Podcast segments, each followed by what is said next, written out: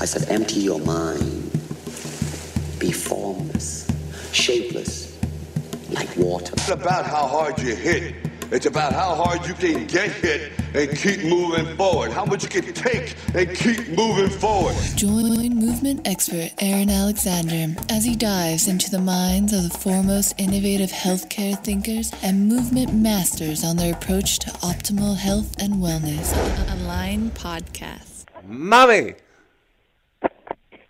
Son, precious son. Hey, did you get those two birthday cards I sent you through the phone with the music? I did. Thank you so much. You hear the music? I heard the music. It was beautiful music. I wanted to I tell made those up. I wanted to tell you how much I love you, Mom. Oh, thank you, darling. That's just wonderful. I feel your love. I do. All right. I've I've been feeling it lately. All right. That's good. That's good. yeah, I thought a lot about your birth, you know. All right. That's cool. Well, I appreciate you uh, uh, birthing birthing my face. Yes, my darling. You were a huge baby, nine pounds, and I'm just a, I'm a very, very small boned little lady. Well, well, thank you. Welcome back to the Align Podcast. My name's Aaron Alexander, and that was a uh, conversation between my mother and myself. It was my birthday over the weekend, and my mom always loves to tell me about my exit out of her vaginal canal around my birthday. So I figured I would record that, knowing it was going to happen, and use that as a friendly reminder to tell those around you, your family, your friends, everybody, how much you care about them, how much you love them. Even if you think that they know, it will make you feel better, make them feel better, and uh, it's just important. We got to do that thing.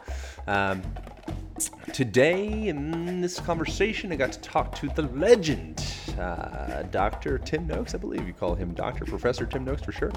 Um, he is a legend in the world of exercise physiology. He is uh, born and raised in Zimbabwe and then uh, moved to South Africa and is now is a emeritus professor at the University of Cape Town author, uh, uh, activist. Uh, he was one of the main people to bring out the uh, information in relation to overhydrating in marathons. Uh, he was the creator of the the central governor theory, which is something I've been yapping about for years. I didn't realize it was even Noakes, and uh, we get into all, all that during the conversation. Um, lots of good stuff in this conversation. He's also a proponent of low carbohydrates and high fat intake, which intrigues me. And eventually I realized it has to be the brain. And what the brain does is it determines how much muscle you act, you can activate. So even when you are finishing your marathon and you're trying to sprint the last 100 meters, your body is only allowing you to activate about 50% of the muscles in the lower limb. So, thank you so much for tuning in. Please and thank you. Check out the website aligntherapy.com. That's A L I G N therapy.com. That is A L I G N therapy.com. Um, on there, you will find hundreds of free videos on self care and functional movement. You will find this self care kit, which is a hollow foam roller with screw on lids, uh, two different myofascial release balls, heavy duty elastic band, and door anchor. So you're able to adjust to the height of that band, decompress your joints, get your workout on, whatever you're feeling. Um, things that are happening this week. I uh, treated myself to a weekend ayahuasca ceremony retreat uh, thing, and that was tremendous. That was one of the best birthday presents I think I could ever ever receive. Um, really, really beautiful experience, and I would highly, highly recommend people check that out. Checking out becoming fascinated by introspection, becoming fascinated as opposed to thinking that we need to travel to, you know, Tibet or Peru or what have you. There's a lot of traveling that we can do within ourselves right now. You have the whole world inside of your little noggin there. So, or your body, exploration of movement, range of motion throughout your body, throughout your mind, and uh, just uncovering those layers of ourselves. Get in, start digging. There's a lot there. It'll take your whole lifetime to not even get through it all. So get started today. Hoorah! uh, thanks for comments and reviews, five star, ideally on iTunes. Greatly appreciate that. That is just wonderful of you. Uh, makes makes things happier in my world. Every time I see it, it is just a, a breath of fresh air. Getting to see that people are appreciating what we're doing here and the work that it takes to make this happen. Thanks for being involved. Thanks for spreading it. Uh, um, if you guys could, maybe tell your friends about this thing if you think it might be helpful for them. Um, greatly appreciate that. Quote of the day. I don't I don't know who said this or, or whatever. It's something I've been kind of kind of thinking saying for a while. But uh, interesting people are interested people. So really digging into just your experience with observation of the world, observation of yourself. Maybe a little homework assignment that we can do is uh, if you're in a relationship with somebody or whatever, even a business partner or just a friend in general, next time you're with them, try and notice five things that uh, is special about that person. Try and notice things that that that you really appreciate about that person, and I guarantee you, you will start to see that individual in a different light. Pardon me. You can do that with anything. Just start really looking at the fine details of what's happening in your reality. And they say things like this increases your memory, increases your overall sense of well being. Of course, it does. By paying attention, we're able to remember what we're, what we're doing and we're able to appreciate the experience. All right. I apologize for that. That was probably longer than I should have gone. Um, I think that might be all. Please and thank you. Utilize the Amazon portal on the right sidebar of the blog and the podcast page with your Amazon purchases. A small percentage of that purchase goes to the Align podcast, and uh, it's very helpful with supporting the show. It doesn't cost you anything at all, and you can kind of leverage some of those finances instead of going to the Amazon machine. It can drop into into our foundation here, and yeah. I think that might be it. One last thing, really quick, quick, quick, quick, quick. Um, with the usage of psychoactive substances or the usage of seeing a therapist or uh, you know a, a body worker or what have you, I really want to make sure that it is clear that the most important thing about those experiences is to recognize them as guides and to realize that the work that you do before and after and during for that matter but it's the work that you put in to your experience is that's where the value that's where you actually are able to dig in and get some treasure out of the experience. If we are just dependent on doing things like utilizing going to you know plant ceremonies or know, whatever you're into, uh, as as that's that's the cure all. That's the end. That's the finishing point. That is complete bullshit, and that's not. That's how we develop dependencies on anything. Recognizing that the lessons and the treasure that we can pull out of these individual experiences, that is just the beginning. Then it is what you do with that information that you happen to have received by whatever guide you happen to have found. All right, thanks so much. Um, enjoy the conversation with Dr. Tim Noakes. I think you call him Doctor. I'm pretty sure. If not, uh, Professor Tim Noakes. Thank you so much. Align Podcast. Just to give people a sense of where you're coming from, like what's your, what's the, the gist? Well, the gist is that I like the big picture, not the small picture. Yeah. And I think your job as a scientist is to do something that will be of greatest benefit to the most people. Right. Uh, rather than, I could never become a scientist studying one protein in the cell. That that didn't interest me. I wanted to understand how the whole system worked, Yeah. and particularly at a, at a social level, and it, what had importance. So, if something meant a, meant a lot because a lot of people had that disease, or a lot of people were doing this, and they were getting into trouble, I wanted to know about that. Yeah. So I, I went into sport science because I was interested in preventive medicine, and at the time I thought sport was the way you could make people healthy and prevent disease. Yeah. And I thought that that was much more important than being just another doctor prescribing medications for people who are chronically ill without trying to reverse the causation of that chronic ill health. Right. So that was my focus always. It was always to do something in research and science that would impact on the broader community and make them healthier and happier and live longer, etc. Yeah. So that was the focus. I, I couldn't be interested in studying tiny, tiny minutiae, which may or may not prove to be terribly important in the long term. I wanted to see the bigger picture. Yeah, and it's. I mean, I find it. So that's the the whole focus here at Align Therapy. You know, is bringing people in, and we talk about, your movement function. We talk about your sleep, your diet. You know, it's I'm I'm more you know I, I don't like the word expert so much because I think it's you know it puts a roof over you. It's like okay, you're now an expert. it's like no no I'm just learning every day. You know, but a part of that learning process has been understanding like we can't just say your knee needs to function perfectly and everything's going to come together. It's there's so much more to it than that. One of, one of the Exactly. one of the quotes you put in your book, it might be, I think it might be a quote from you. I'm not sure, but is, is God heals and doctors collect the bill for it. And I think that that's what we do. We get confused. We think that we're doing it, you know, but really what we're doing is we happen to push a few blocks into place or inspire them or whatever it is, and then biology and universe and God or what have you comes in and actually makes the change. And then we're like, haha, I did it. Exactly. you know that quote? yeah, it's a good one. Funny because I was actually in Los Angeles in 1967 and 68.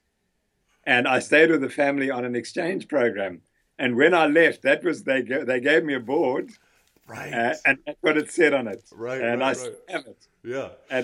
house, and it's it's just my favorite. It was just an amazing statement because they knew I'd, I'd just I was going to do medicine when I came back to South Africa because I was still then I was just at high school. I was a senior at high school Yeah. And they knew I was going to study medicine. So they said, never forget this. and that was what they gave me. Right, right, take. right.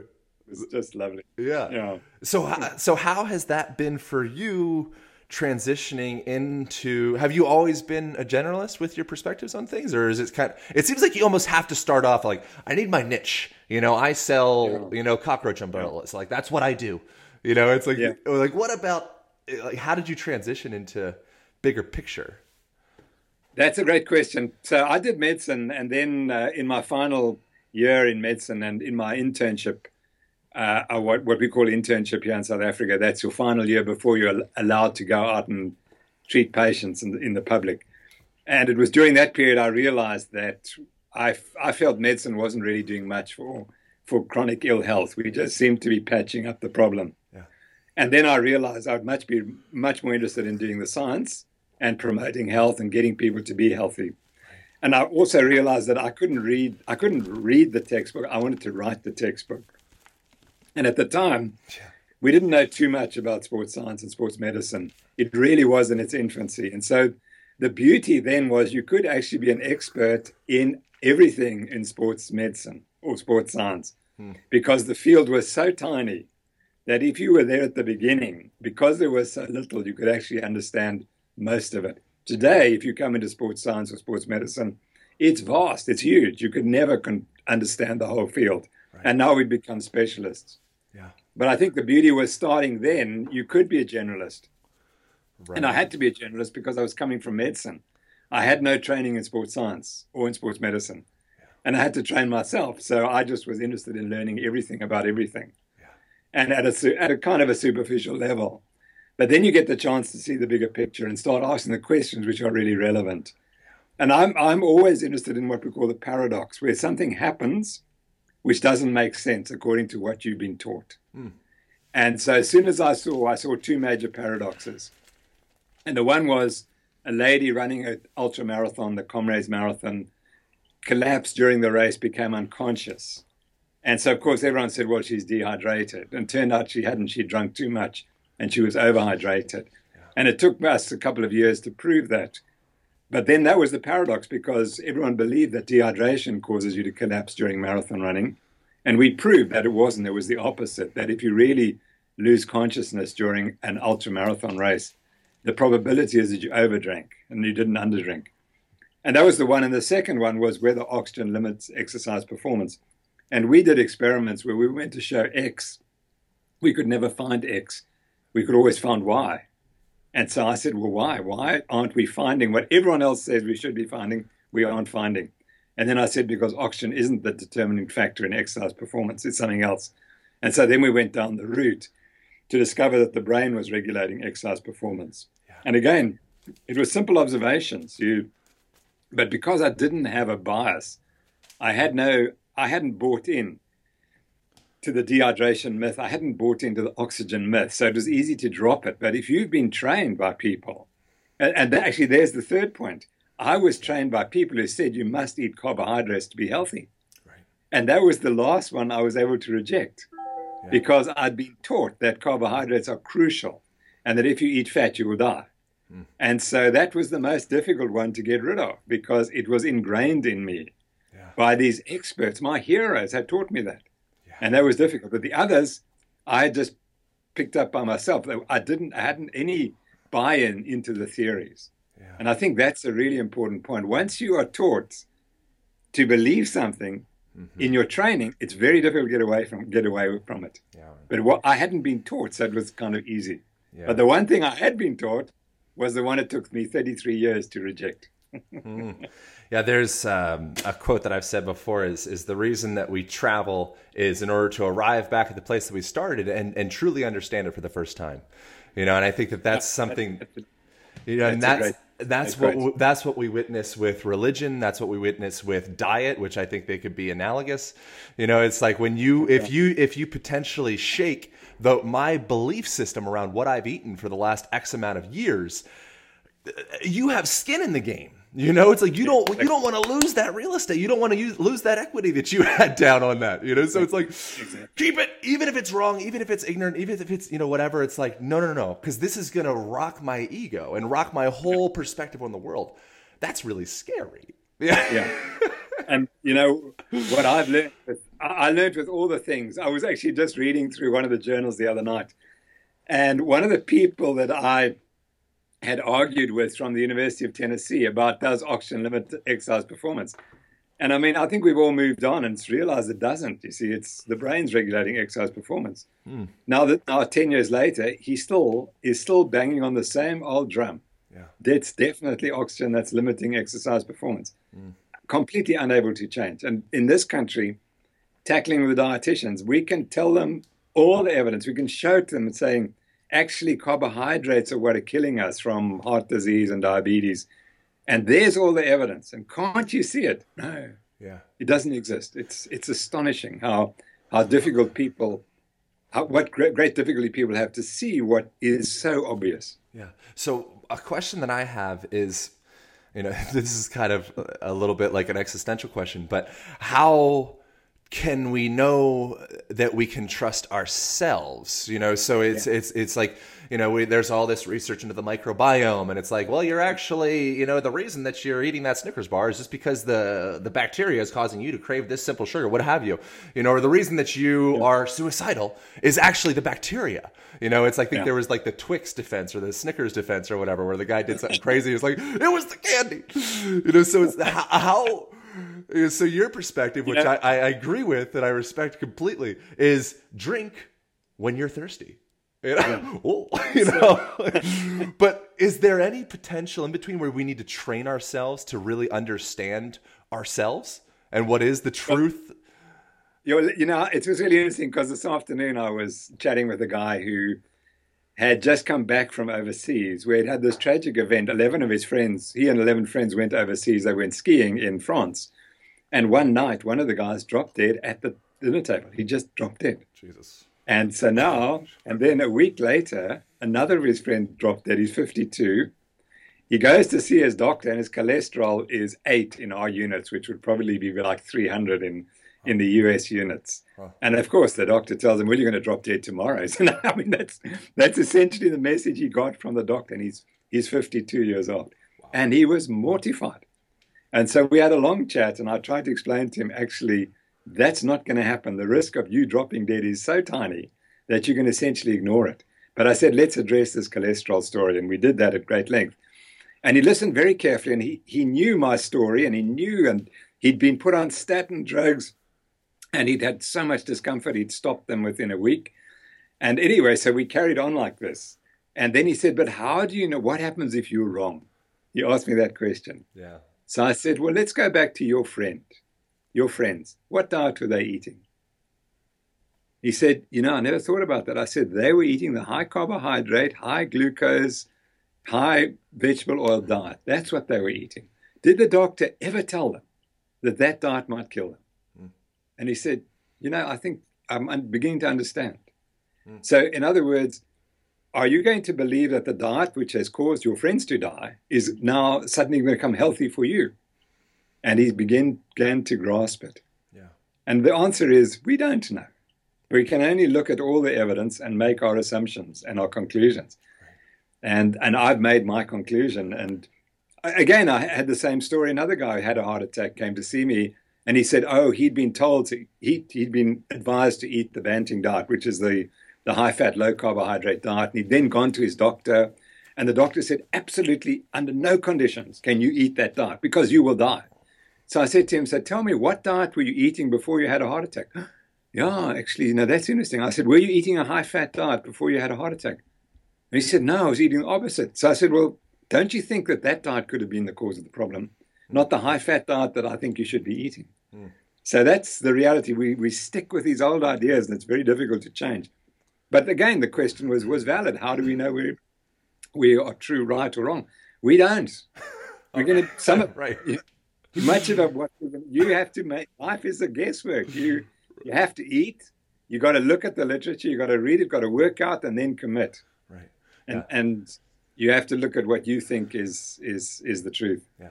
The only scientist that I trust is the person that at the end of the night, you know, we're at the bar, we're hanging out, we're having a kombucha or whatever you drink, you know, and the end response is, I don't, I, I don't really know. I don't, you know, because that's exactly. that's the truth. You know, it's like it's you know, it's like there's there's some quote that I, I wrote down out of your out of your book as well that I like from Thomas Huxley.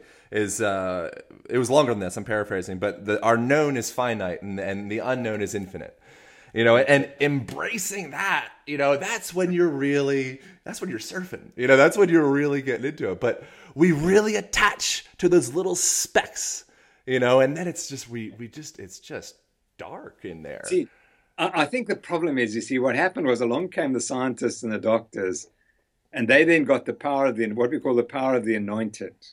Right. And then they took over control, and you went to their powerful the anointed, and you were told what to do. And then we just gave out, gave over all responsibility for everything in our lives to the experts. Right. And then the experts had to say, well, we, of course, we're right. Yeah. And they couldn't say we're wrong because the patients expected the doctor to be correct. Yeah. And that's what we have to tell the doctors and the patients that neither of us are the experts. Yeah. And that knowledge changes, and we're here to try to learn more and become so as someone said we want to become less uncertain about the truth. Right. we can't be absolutely certain but we're less uncertain. Right. And that's the role of science yeah. Yeah yeah. I'm going to say and one one oh go on go on. What, what what's the beauty of the internet is that the power has gone to the people now and they can access the information and make their own decisions. And we've got to empower them and say listen unfortunately you have to make the decisions and we it, the data are incomplete, but you have to make your decisions and you must follow that. Right. We've made too many errors. We, in believing in ourselves, we've made so many errors right. that we have to allow the patients to make the decisions. Yeah, yeah. There's... But the patients must be fully informed. Right. They mustn't just be informed by people who have a commercial interest in the information that they're giving. Right. Yeah, we move towards truth by disproving what's less true. Exactly right. You yeah, know, and I think I said that somewhere too. Yeah, that's that's Karl Karl Popper. Uh, you know, oh, yeah, and, and, and you know, like my approach with working with clients is again, it's like uh, all the things that are happening here. It's just it's it's you allowing yourself to change. And I, you know, happen to be a medium, kind of pointing a flashlight at things, but we all can be our own experts. You know, we all can be our own guides, our own physical therapists, our own psychologists. We are whether we realize it or not. But it's giving people the power back. That is an insecure position for a lot of people in Western medicine. You know, there's a there's a really valid place for Western medicine, but it's not really health. You know, that's the thing. It's dishealth. Mm-hmm. It nails yeah, exactly. dishealth. It absolutely it's yeah. amazing.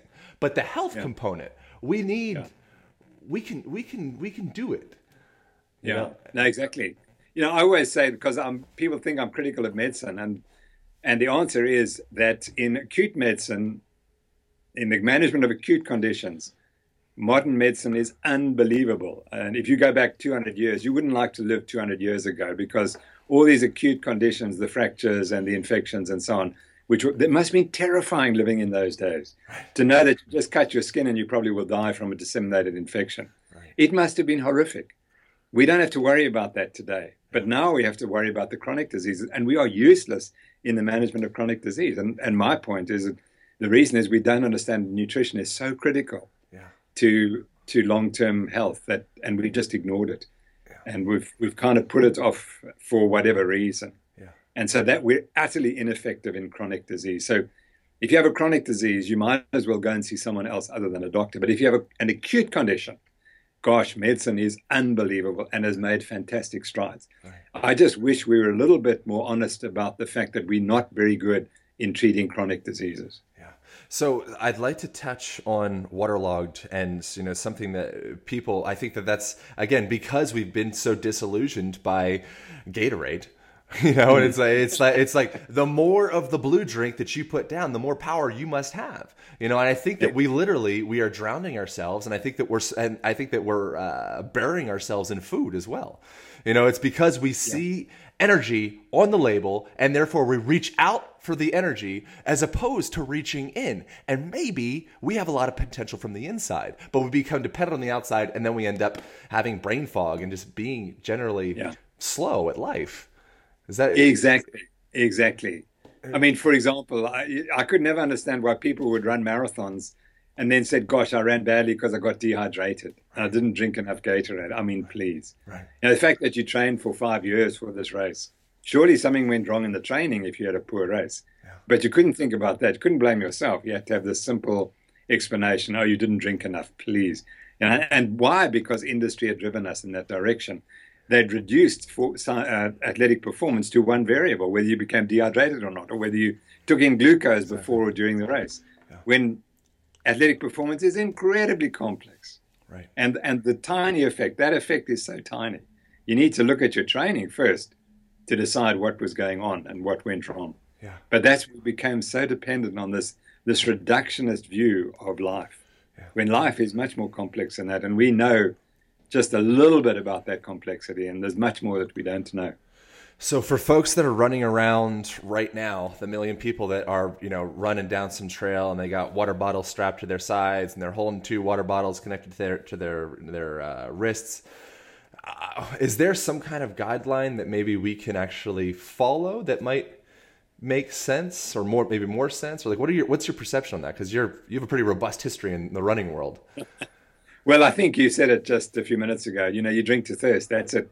Why should humans be different from every other creature on this planet? right Do you teach? Do you tell these other creatures when to drink? No, right their body tells them, and that's our biology. Our biology will always tell you what to do. The biology will tell you how many calories you need to eat. It's only when you start eating foods which we didn't co-evolve with that you get into trouble. yeah So you have to think. You know, did did man always have access to water every five minutes? No, of course they didn't. right They lived near water and then they would trek out and do what they had to do. And then at night they'd come back and there was the water. So we know humans drink most at night when they come back and they eat their meals. That's when you sort out your dehydration. But we're designed to be dehydrated during the day and we correct that at night. We make the final corrections. yeah But uh, it, the reality is, you just drink to thirst, and if, we know that now. The science shows it. I, I predicted that in 1988 that drinking to thirst would be ideal, but now the evidence is clear. If you do laboratory experiments and you tell people to drink more than thirst or less than thirst, they underperform compared to drinking to thirst. yeah So thirst is another mechanism that the body tells you, hold it, things are not perfect. You need to drink a bit of water here. If you don't drink, the first thing that happens is your exercise performance goes down because the brain says, listen, if you aren't going to listen to me, I'm not going to allow you to exercise hard because I don't know when you're going to listen to me. right And if you listen to me too late, you're going to die. So I'm not going to allow you to run until you start drinking. Or I'm not going to allow you to drink, properly. So, for example, if you, you know, if you go out and you haven't got water and you you're lost in the desert, you you don't drop dead. What happens is you stop exercising. Your brain says that's it. You've got to stop, and you live for another day or so. But you can't exercise until someone came close by. Then then the brain would say, "Fine, we're going to be saved. We'll allow you to go and walk the mile to where that person is." But you you are paralyzed. That- That's how the body works. It paralyzes you, and you sit you sit there, even though you're not yet dead. You sit there because the brain says, "I'm not going to allow you to exercise until you sort out this this this water problem." right And that's what thirst tells you. Thirst is it just gets worse and worse and worse and worse until you become paralyzed, and then you sit down, And so you can imagine at the start of that, when you're running your marathon, you want to break two hours. It's not going to happen if you're feeling thirsty because you're going to be running a minute slower because you're thirsty. You're not going to die, but you're going to run a little bit slower. Right. So that that's the key. Or conversely, if you if you overdrink, your performance will go down as well. Yeah. Could you break down uh, what the central governor is and how that relates to running performance and just life performance in general? I think that's an interesting, Yeah. interesting thing. Well, well, it, it came to me in 1996 because by then I'd realized that you don't you don't stop exercising because the muscles become anaerobic and have too much lactic acid. That model doesn't work, and that's what we call a catastrophe model. In other words, the problem has to arise and then you die. And I, I worked out slowly. I said, but you know, humans, very few humans die during exercise, even if they're sick. So I'd worked with heart patients for years, and we could safely have these guys exercise, even though we know they had advanced heart disease because it seemed to me something was holding them back. The body was telling them, hold on, it's safe to do this, but it's not safe to do that. And then I worked out well, people climb Mount Everest, and of course people die on Mount Everest, but but actually very few, and they actually die on the way down, not on the way up. And I thought, well, you know, something must be protecting them that they don't actually go and reduce the blood supply to the brain to such an extent that they fall unconscious. Hmm. And the best example was exercising in the heat. So, of course, some people do develop heat stroke during exercise in the heat, but millions, millions every day, today, millions of people have exercised, and none or few have developed heat stroke. And many of them have exercised in the heat. So I worked out it, it can't be the body is controlled by this catastrophic. It must model, it must be regulated in some way. And eventually I realized it has to be the brain. Hmm. And what the brain does is it determines how much muscle you, act, you can activate. So even when you are finishing your marathon and you're trying to sprint the last 100 meters, your body is only allowing you to activate about 50% of the muscles in the lower limb. And you can you don't do more than that. Maybe for a short sprint you would, but at the end of the marathon you won't do that because the brain is so clever. It says, listen, if you go faster, something's going to break down. So we don't allow you to do that. So the central governor model simply is that the brain regulates exercise performance in anticipation to make sure that you finish without dying. Hmm. So that if you go out and run a marathon in the desert, in the California desert, you start slowly. You don't sprint off and then die from heat stroke. No, no, no, no. You go slow, slowly, depending on the conditions. And if it's a bit cooler, then you go a bit faster. But if it's hotter, you go slower. Because the brain has worked out that if you're going to exercise for four hours today, you've got to do it this pace to make sure your temperature doesn't rise to some dangerous level. And it doesn't just do that for heat, it does it for every part of the body. Yeah. And so we've only studied a few of them, the feedbacks to the brain that are being protected. But it's very clear, it's very easy to show heat is one of the biggest factors that the body is very sensitive to heat and also to oxygen delivery. So if you do experiments where you have people exercising and without telling them, you reduce the oxygen delivery to them, they slow down within 30 seconds. They slow down. Hmm. Now, that model is an anticipatory model because something has told the brain, hold it, something's not right here. There's too little oxygen getting to the brain. You must slow down. It doesn't say, gosh, you know, this is, we're racing, we've got to keep going. And we go until the oxygen in the brain is gone and you're dead. That's not the way the brain works. The brain is selfish and it's there to make sure you get to the finish safely. So that's the central governor model that the, the brain is monitoring your entire body all the time and it's making sure that everything is working perfectly so that you can finish the event that you want to. And it uses the sensations of fatigue to control your performance. So you never go harder because, sorry, you, don't go harder because you're feeling the sensation of fatigue. And what you interpret then is, gosh, my body's falling apart and I can't go any faster. Well, that's actually not true. The body's doing very well, thank you very much. But it's because it's, this is the control to make sure you don't overdo it. Right. Yeah, and, and it's it's beautiful how every system that I have been observing in relation to my body and my life is analog to every other system. You know, and so it's like wow, it's like if you're into muscle contractility and or you know like flexibility and such, it's the same system. It's the same language. You know, it's like, oh, it's you actually have the nervous system, which is kind of like a kind, tender mother that she just doesn't want you to hurt your joint. You, kn- she knows you do have that range of motion. You can find it. She just doesn't trust you yet. You know, so she ends up putting you in the little playpen, keeping you from the big wide world that is your potential.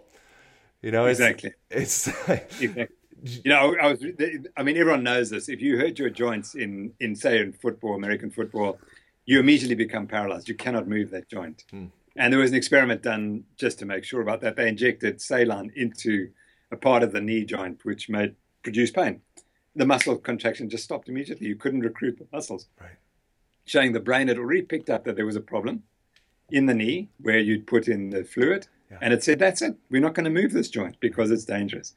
And that happens instantaneously. Mm-hmm. So that's that's how powerful the controls are. Yeah. And and you can dream it and want it to happen, but it's not going to happen. Yeah. The, the brain is far too powerful for that. And then the other, you know, that leads into a little bit more potential esoteric direction of, you know, so the brain is in control, you know, but maybe, maybe, maybe I am able to reverse and maybe I can pull the strings on the puppeteer, you know, or what, whatever analogy. You know, it's like maybe there's a way that I can go in and start working with my own system. So as opposed to me just being the little toddler that's being taken care of, maybe we can have a congruent relationship and I can really be at truth with what my potential is.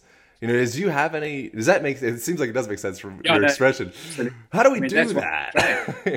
that, that's why you train and why you work on your mind and so that you can achieve that right. and, and and we try to tell people that fatigue is just an excuse you know you don't have to listen to fatigue it's there to protect you so please don't come and tell me you got tired because if you did that's fine yes you were tired but otherwise not so on the and then you have to work on all the psychological issues you have that prevent you believing that you can do something and of course, we're always constrained by our physiology. So I cannot go and run a two hour marathon because my biology is not there. Hmm. But there are many, let's say, two hour 30 marathon runners who never run two hours 30 because they don't believe they can actually do it or it's not important enough. And so that's the key. You've got to understand that you tell your mind what you can achieve that, and you set the goals. You may do it subconsciously, but you set the goals. Yeah. Yeah. You know? Yeah, exactly. And some of you reference William Sheldon, which is a fellow that uh, he was one of the original guys that started connecting your uh, body type to your personality type, which that's like. I, I live there. Like that's where I everywhere every every time I see anybody, I'm always drawing up these ridiculous stories. Usually, I'm sure they're completely off, you know. but but, but I still think it's fascinating. It makes life more interesting, you know, to really start to see like wow, like this physical tissue that we're living in is a, is a physical manifestation of how we're feeling. You know, you can't be depressed without collapsing. You just can't do it. No, exactly. Exactly. Is there Exactly. anything that you kind of utilize in that world to kind of help with athletes or help with yourself or kind of to just deepen your understanding of how to get better in relation to to that? Does that sound crazy?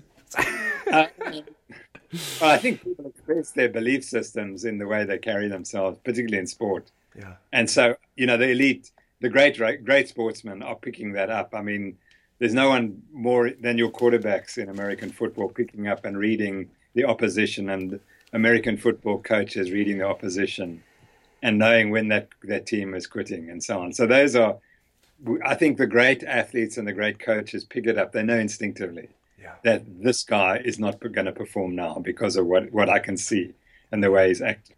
Right. So we have to teach people that not to pr- express themselves in that way. Yeah. And that's of course very difficult, but also to tell them that if you if you see your opposition doing that, well, you know that the game's over. Yeah. How is that something that you have worked with in your in yourself at all as far as working with your working with your life and your reality via your your body? Uh, unfortunately, I I learned these things long far too late in my life. Right. yeah, like most people or never for most people, you know. I, I could teach others about it. Right. And and so I have one I, one of my great talks is on self belief and how all these great athletes who believed in themselves, or they had a coach who believed in them. And the key was the coach had a greater belief in the athlete than the athlete had in himself or herself. And that's often the case. Yeah. And I use the famous case of Jim Ryun, the, who was my great hero in the 1960s, the American runner from Kansas, who starts running at the age of 13. And he's a bit of a layabout, and he's actually he's a really bad runner. But within a few months, he starts to perform well. And at the age of 15, his coach calls him in and says, Listen, you can run a four minute mile. And he says, Coach, you're mad. And eventually, of course, two years later, he does it. And uh, he, he would never have done it if the coach hadn't said, Listen, I have absolute faith in you that you can be the first high school boy in the whole world to run a four minute mile. Awesome. And of course, the coach was absolutely right because this was one guy who could do it and did it. But uh, the the belief systems, and there's so many great examples of of athletes who who will tell you, "I knew this was my day, and then I went out at you." Of course, that's easy to say once you've done it. Yeah. But I've I've we've worked with teams now and worked on just on self belief, and the responses are dramatic. It's astonishing how what, what you can achieve by telling people that this is what the outcome's going to be, and you just have to believe it. Yeah. And if you believe it, this is what's going to happen. Yeah, that comes back to the same way we started with the Malcolm Gladwell stuff. I think it was Malcolm Gladwell. I hope I'm not misquoting that. You know, but if you if you believe that you are you are the shit, you know, you walk around like that, you open your chest up, you open your neck up, you stand up a little straighter, you might run a little bit more efficiently just because you believe it. You know, so Exactly. it, you know, it's just figuring out how to tap into that. That's the thing that I see. It's like, you know, I see so many people are kind of zombies and they just don't realize it. You know, and I'm my own version of zombie. Like my potential isn't fully expressed, I'm sure. You know, but it's like it's just uncovering those layers that really it's tricky, tricky business. The other thing that's that's go go on. One of the South Africa's great marathon runners, a chap called Hendrick Ramaala, he won the New York City Marathon. Then the next year, he came second by about six inches hmm. to Paul Tergat, who's one of the greatest runners of all time. And then the third year, he came third. So he had an amazing performance. And he's actually a lawyer. And, and he wrote this wonderful statement to the fact that you have to believe you're going to win. He said, If I want to win New York City, I have to tell myself every day, every minute, I'm going to win this race. And during the race, he's got to keep saying, I'm going to win this race. I'm better than these athletes. I'm going to win it. Yeah. And he says you have to win it a thousand times in your head before you actually win it once on the in the in the performance. Yeah, and you see So that. that yeah, yeah, You it's s- so important. And, and and I you know I didn't know that 20, 30 years ago. I had no idea that they were so important. Of course, it's to American football coaches. I mean, that's what they believe and that's what they teach the great ones. And and I, I must just make the point that that the level of coaching in the United States is so unbelievably good. right. It's it's not touched in in I don't know in any other country. Maybe Australia, small country, uh, a lot of effort, but the level of coaching in the United States is astonishing. Yeah. Uh, you see that with almost any, maybe not almost the ones that I've I've read about or witnessed or whatever, folks that are highly successful in whatever it may be, athletes or you know they're a rapper, they came from the bottom, now they're at the top. You know, it's like they were so sure about it. The visualization was it was so tangible. It was as though it already happened. You know, and that's the big thing. That takes a lot of self belief to be able to have that tangible visualization where you're already there. You're just literally watching the steps to arrive. You know, Yeah, it's like that's exactly. it's something something that I, I wanted to I wanted to to riff about a bit with you is another another thing you, you mentioned is a, a Nietzsche quote in the book, which is "Don't give credence to thoughts while sitting down." You know, and I think that that's a really interesting point as well of the the level of integration that we can derive from moving our body, the integration that we can get in our brain as well, and our whole nervous system. You know, Yeah. it- it's like you, you see, it's like the brain on drugs, the brain on sitting versus the brain on moving around, brain on dancing. It's a completely different picture, you know, and your Yes. ideas end up becoming more creative. Now, do you Absolutely. have any thoughts on on that, or Yeah. Yeah, you know, I know one of my great uh, mentors, a chap called George Sheehan, who wrote these fabulous books from Red Bank, New Jersey, and he wrote on the psychology of running and and and the philosophy of running, I should say, perhaps. And they were just astonishing books. And he said, you know, you, you we really should run with notebooks because that's when we get our best thoughts. that's what I do? Uh, I, you know, when I run, it's it's a conversation. I just start this conversation with myself, and I don't know where it's going to go. Right. And then I get these insights. And you know, I had an insight the other day when when someone was criticizing, had critic- written a very strong article criticizing me, and and I suddenly, as I came up the hill, I said, "He's not criticizing you; he's criticizing himself. Hmm. Everything he has written there is a criticism of his own failings, hmm. and he's and he's used you." as the example because it's easier to criticize you than to criticize himself. Hmm. And I, I don't know. Then I spoke to my wife and she said, "Well, yeah, maybe," but she wasn't convinced. But but I saw it as clear as day. Right. That that was that was what had happened. I mean, that's a that's a kind of a negative example, but No, I suspect that I worked out all the central governor theory when I was running, Yeah. and and that came to me. And you never know where the conversation is going when you're running. It just can go anywhere. Yeah, yeah. It's I, I see that often if I see people with um, you know say whatever say their their their posture or their structure is is wacky. You know, I end up having a lot of um, I don't want to use the word judgment, but it's probably judgment. You know, Yeah. you could call it that. And what that is is really just a reflection back to insecurity with myself. You know, it's it's mm. all the same battles that I'm dealing with in my own self that I've been working hard to do. You know, but we'll call it maybe I'm running away from it. Maybe I'm just maybe it's maybe it's not running away. Maybe it's running into my myself. You know, mm. however you want to think of it.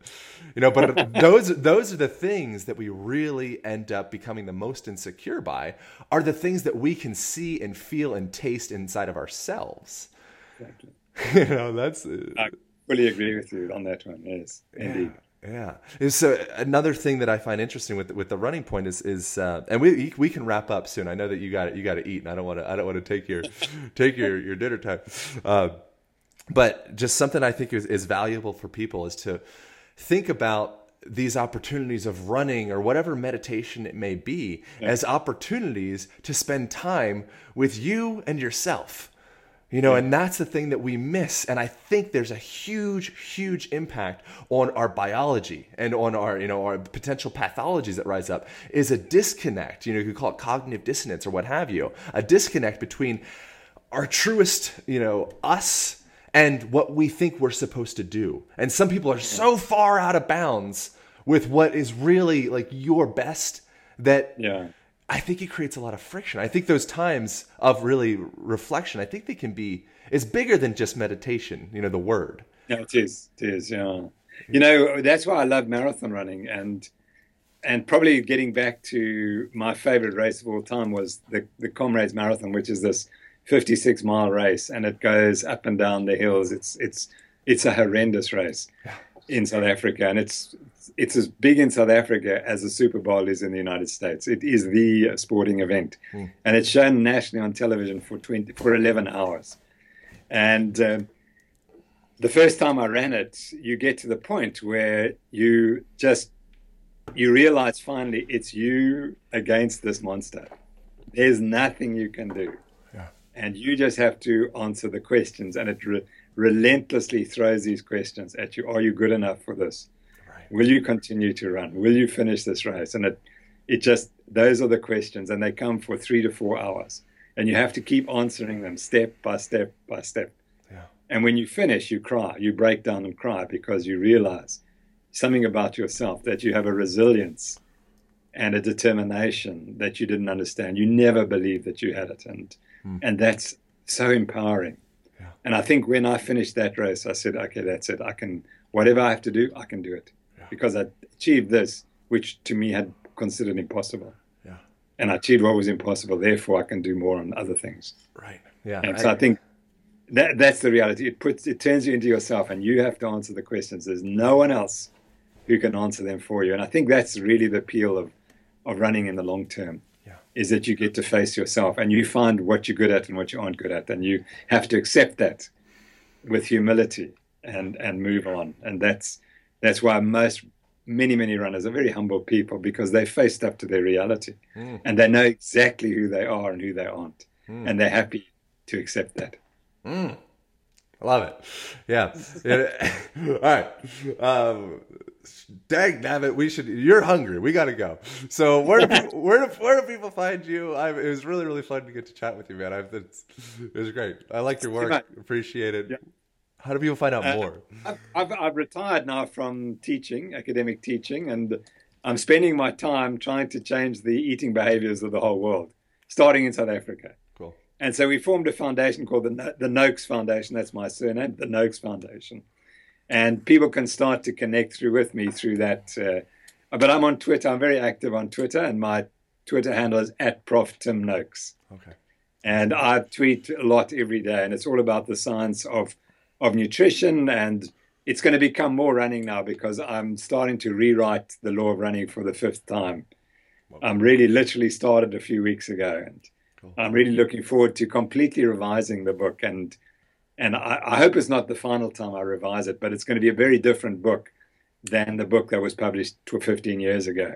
Awesome. And I've, I know exactly how to make it a better book. And uh, by the way, I, I'm very proud to say that it's ranked the ninth greatest book ever in running. Nice. So my job is to revise it and make it get even higher up on the list of, of iconic running books. Awesome. So that's what I'm going to be doing in the next two years, converting the world to to a higher fat diet, less carbohydrates, and and finishing off Lore of Running for the fifth time.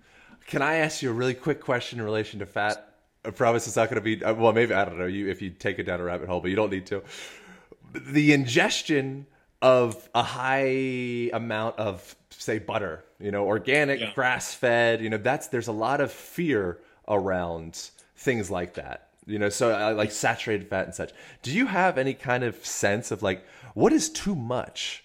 How, is there a point where it's like Yeah. Now you'll never eat too much you, because your body, your brain will tell you stop. It's like you normally you won't drink too much because your brain will tell you that's enough.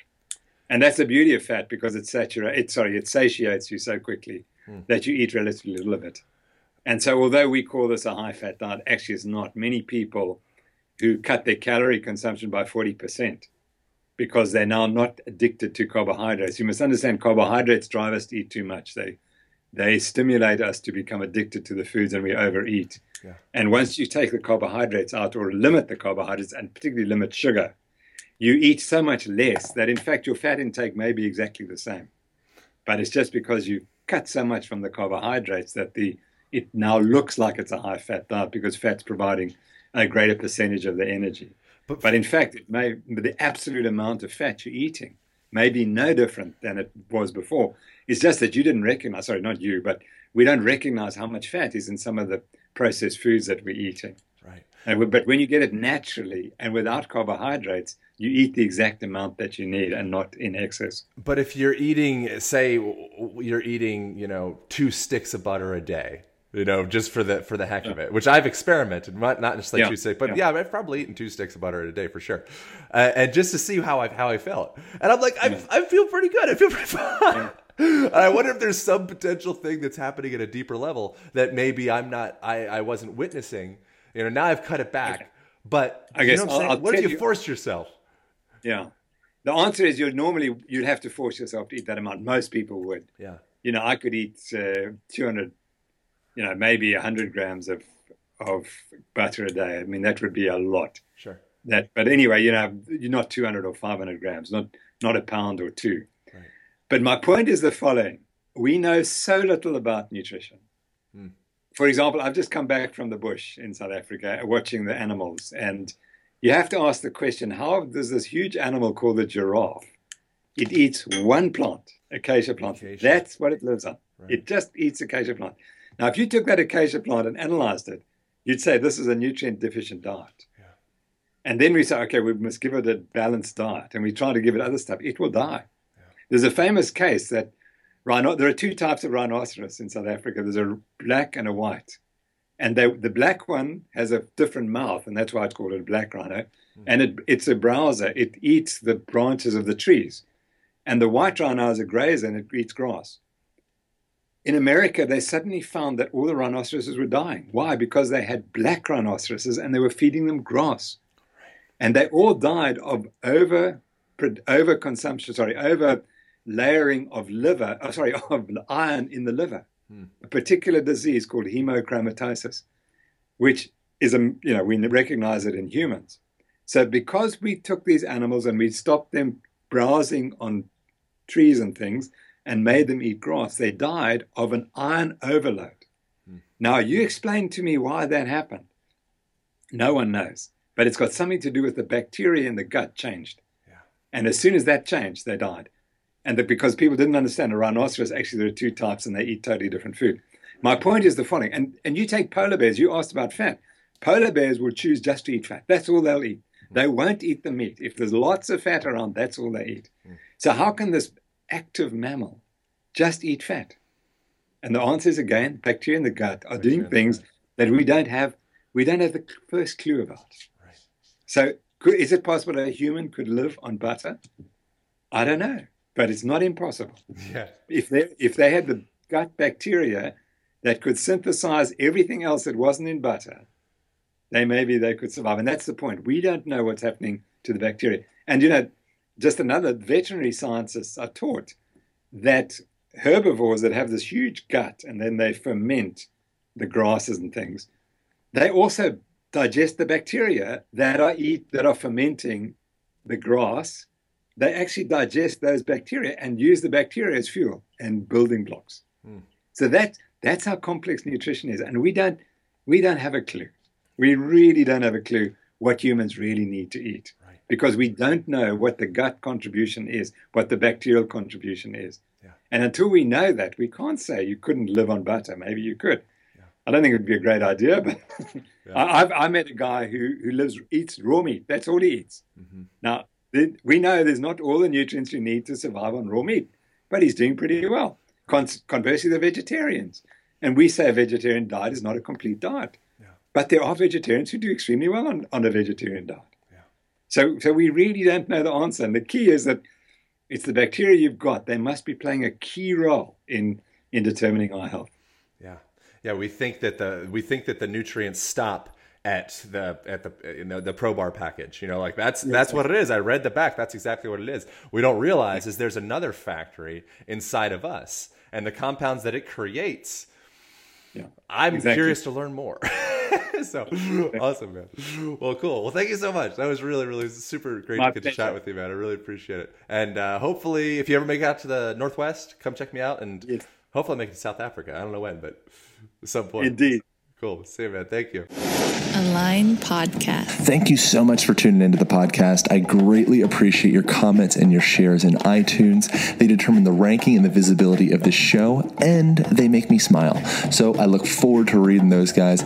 Be sure to check out the website aligntherapy.com. That's A L I G N therapy.com. On there, you can find my blog, you can find this podcast, more information about the topics and the, and the uh, guests that we've had on the show.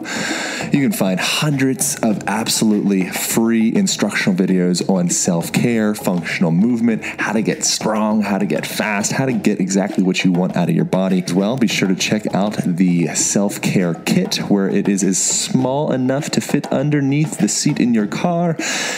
And it's like a physical therapist and massage therapist all wrapped up into one package. I know you guys are going to love the website. I know you guys are going to get a lot of value out of it. And I look forward to hearing your comments. All right. Bye. Thank you for listening, and remember to join the movement by subscribing to the podcast. If the information has been helpful, please share and leave your comments in iTunes. Aaron personally reads each one, and it makes all the work worthwhile. Together, we will make a difference and continue to bring more powerful and inspiring messages to the world. Align Podcast.